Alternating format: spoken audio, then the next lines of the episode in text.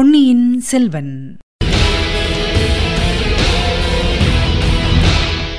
வணக்கம் நீங்கள் கேட்டுக்கொண்டிருப்ப தமிழசேஃபம் தமிழசேஃபமில் இனி நீங்கள் கேட்கலாம் பொன்னியின் செல்வன். வழங்குபவர் உங்கள் அன்பின் முனைவர் ரத்னமாலா புரூஸ். பொன்னியின் செல்வன். பாகம் மூன்று. கொலைவாள். அத்தியாயம் நாற்பத்தி இரண்டு. ஜூரம் தெளிந்தது. நாகைப்பட்டினம் சூடாமணி விகாரத்தில் ஆச்சாரிய பிக்ஷுவின் அறைக்கு பக்கத்து அறையில் பொன்னியின் செல்வன் மரக்கட்டிலில் படுத்துக் கொண்டிருந்தார். மூன்று நாள் அவருக்கு கடும் ஜூரம் அடித்துக் கொண்டிருந்தது. பெரும்பாலும் சுய பிரக்ஞையே இல்லாமல் இருந்தது.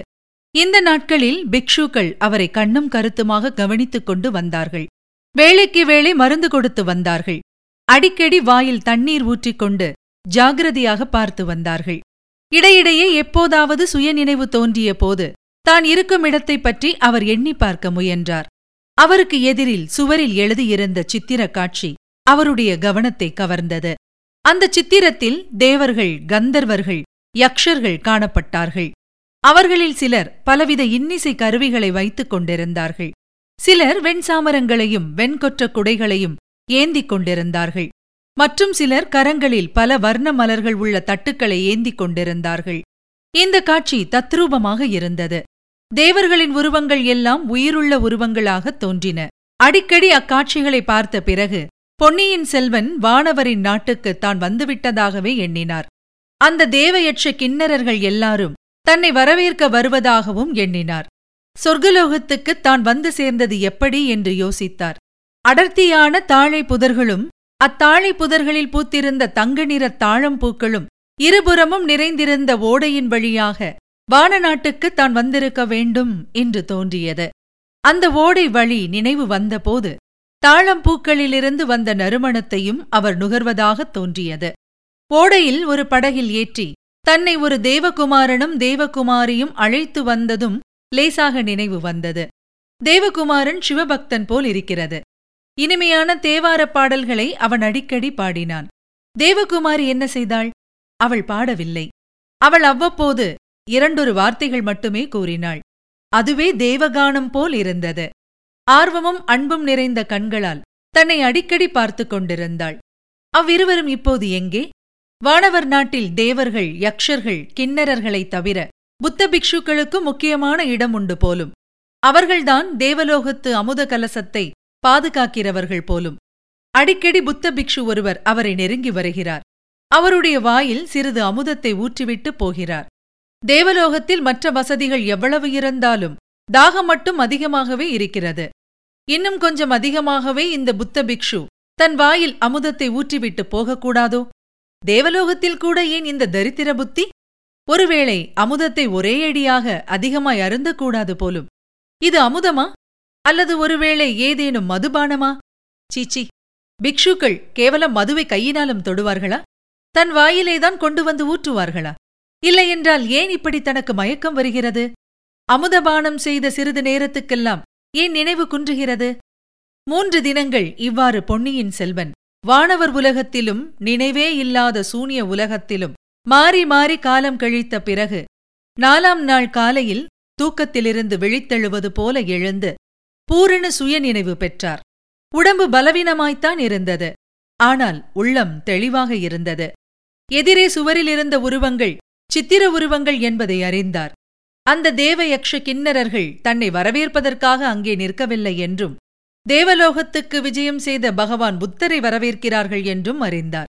மற்றொரு சுவரில் மேகங்கள் சூழ்ந்த வானவெளியில் புத்த பகவான் ஏறி வருவது போன்ற சித்திரம் எழுதியிருந்ததையும் கண்டார்.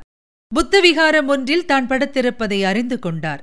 எங்கே எந்த புத்த விகாரத்தில் என்று சிந்தித்த போது இலங்கையிலிருந்து தான் பிரயாணம் தொடங்கியதிலிருந்து நிகழ்ந்த சம்பவங்கள் எல்லாம் ஒவ்வொன்றாக நினைவு வந்தன. வந்தியத்தேவனும் தானும் அலைமோதிய கடலில் அலைப்புண்டு அலைப்புண்டு கை சளைத்துப் போனது வரையில் ஞாபகம் வந்தது. அப்புறம் ஒரே குழப்பமாக இருந்தது. அச்சமயம் புத்த பிக்ஷு ஒருவர் அந்த அறைக்குள் வந்தார். வழக்கம் போல் கையில் அமிர்த கிண்ணத்துடன் வந்தார். இளவரசர் அருகில் வந்ததும் பிக்ஷு அவரை உற்றுப் பார்த்தார். இளவரசர் கையை நீட்டி கிண்ணத்தை வாங்கி அதில் இருப்பது என்னவென்று பார்த்தார். அது தேவலோகத்து அமுதம் இல்லை என்று உறுதிப்படுத்திக் கொண்டார். மருந்து அல்லது மருந்து கலந்த பால் என்று தெரிந்து கொண்டார். பிக்ஷுவை நோக்கி சுவாமி இது என்ன இடம்? தாங்கள் யார்? எத்தனை நாளாக நான் இங்கே இப்படி படுத்திருக்கிறேன்? என்று கேட்டார். பிக்ஷு அதற்கு ஒன்றும் மறுமொழி சொல்லாமல் திரும்பிச் சென்றார். அடுத்த அறைக்கு அவர் சென்று ஆச்சாரியாரே ஜூரம் நன்றாய் தெளிந்து விட்டது நினைவு பூரணமாக வந்துவிட்டது என்று கூறியது இளவரசர் காதில் விழுந்தது. சிறிது நேரத்துக்கெல்லாம் வயது முதிர்ந்த பிக்ஷு ஒருவர் பொன்னியின் செல்வன் இறந்த அறைக்குள் வந்தார். கட்டிலின் அருகில் வந்து அவரும் இளவரசரை உற்றுப் பார்த்தார். பிறகு மலர்ந்த முகத்துடன் பொன்னியின் செல்வ தாங்கள் இருக்குமிடம் நாகைப்பட்டினம் சூடாமணி விகாரம். கடுமையான தாபஜூரத்துடன் தாங்கள் இங்கே வந்து மூன்று தினங்கள் ஆயின. தங்களுக்கு இந்த சேவை செய்வதற்கு கொடுத்து வைத்திருந்தோம். நாங்கள் பாக்கியசாலிகள் என்றார். நானும் பாக்கியசாலிதான். இந்த சூடாமணி விகாரத்துக்கு வந்து பார்க்க வேண்டுமென்று ஆவல் கொண்டிருந்தேன். எப்போதோ ஒரு சமயம் இந்த நகரின் துறைமுகத்துக்குப் போகும்போது வெளியிலிருந்து பார்த்திருக்கிறேன். தெய்வாதீனமாக இங்கேயே நான் வந்து தங்கியிருக்கும்படி நேர்ந்தது. சுவாமி எப்படி நான் இங்கு வந்து சேர்ந்தேன்? சொல்ல முடியுமா? என்று அருள்மொழிவர்மர் கேட்டார். இளவரசே முதலில் தங்களுடைய கையில் உள்ள மருந்தை சாப்பிடுங்கள். எனக்கு தெரிந்த விவரங்களை சொல்லுகிறேன் என்றார் பிக்ஷு. இளவரசர் மருந்தை சாப்பிட்டுவிட்டு ஐயா இது மருந்து அல்ல தேவாமிர்தம். என் விஷயத்தில் தாங்கள் எவ்வளவோ சிரத்தை எடுத்து சிகிச்சை செய்வித்திருக்கிறீர்கள். ஆனால் இதற்காக தங்களுக்கு நான் நன்றி செலுத்தப் போவதில்லை என்றார். ஆச்சாரிய பிக்ஷு புன்னகை புரிந்து இளவரசே தாங்கள் நன்றி செலுத்த வேண்டிய அவசியமும் இல்லை. நோயாளிகளுக்கு சிகிச்சை செய்வது பரமோத்தம தர்மம் என்று புத்த பகவான் அருளியிருக்கிறார். நோய்பட்ட பிராணிகளுக்கு கூட சிகிச்சை செய்யும்படி புத்த தர்மம் கட்டளையிடுகிறது. தங்களுக்கு சிகிச்சை செய்ததில் அதிக விசேஷம் ஒன்றுமில்லை. சோழகுலத்துக்கு நாங்கள் மிகவும் கடமைப்பட்டவர்கள்.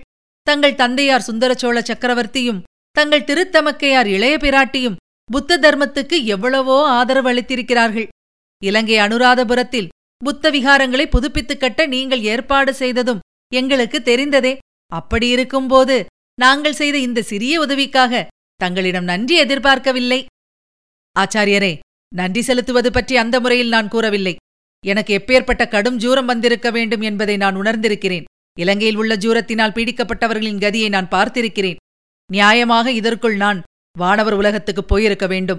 அங்கே தேவர்கள் யக்ஷர்கள் கிண்ணறர்கள் என்னை வரவேற்று உபசரித்திருக்கக் கூடுமல்லவா இன்று தேவர் தேவியர்களுக்கு மத்தியில் உண்மையாகவே அமிர்தபானம் செய்து கொண்டு ஆனந்தமயமாயிருப்பேன் அல்லவா?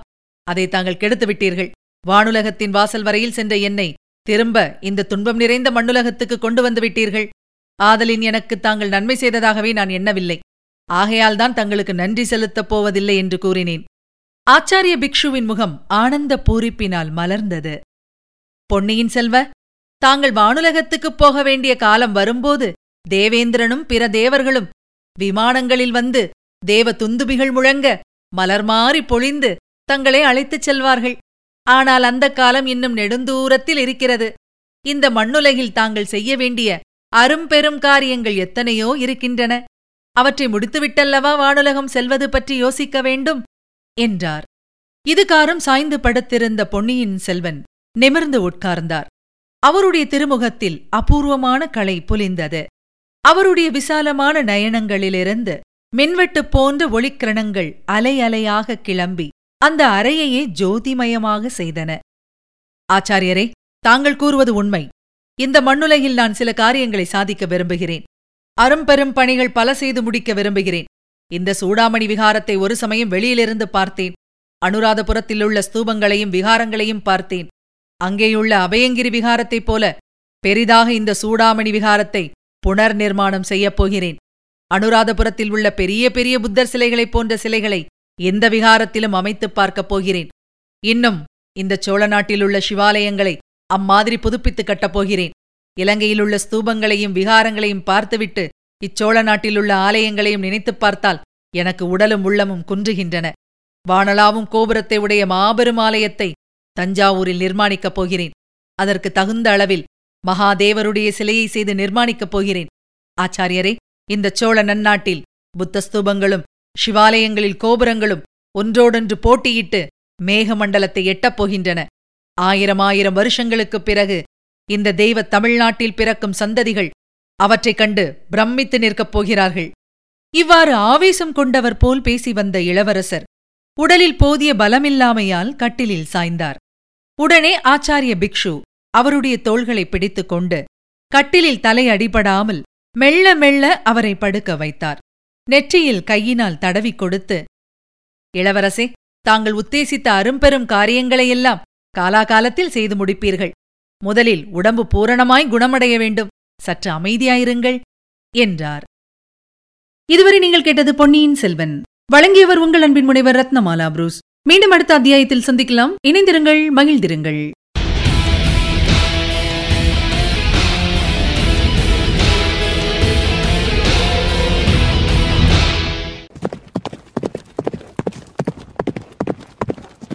பொன்னியின் செல்வன்.